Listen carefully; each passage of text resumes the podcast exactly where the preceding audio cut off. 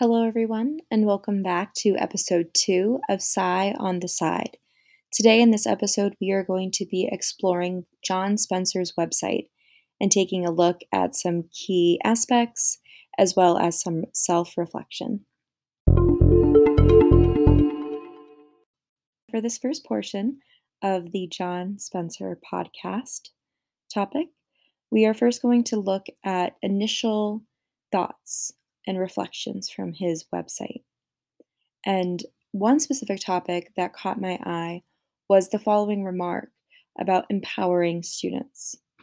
And it went something like this The students who are the best at navigating distance learning environments are not necessarily the most tech savvy.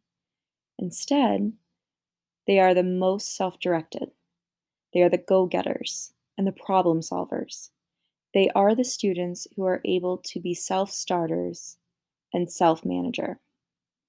And that really resonated with me, especially coming out of remote learning from this spring, as sudden as it was. Um, given the shift that we had, there were many surprises that came about from that shift.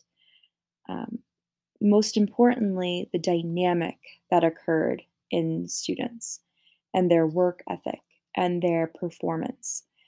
It was at times rewarding to see students rise to the occasion and take on that ownership and feel empowered in their learning process and share that they felt as though they were gaining from that new platform.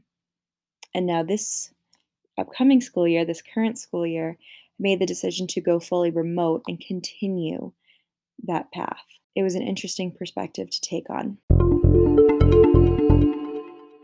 Taking a look at another aspect of his website, um, in reviewing the student agency metric that he provided, you can see how necessary it is to begin scaffolding the three key elements into instructional practices. As stated by John Spencer, there is a time and place for compliance, engagement, and empowerment. And from reviewing each of those roles and the key aspect they play in developing students in their growth to becoming empowered and having ownership of their learning experience, it becomes clear that as educators, we can set that groundwork. We can become more intentional about releasing responsibility and guiding them as they begin to engage in our lessons and feel ownership over their learning experience. So, from my overall interactions on his website, I'm glad to have been exposed to this resource and for the timing of it. Um, and I look forward to diving deeper into what he has to offer so that I can improve my teaching practices for my students and help them as they take on ownership and become empowered in their learning.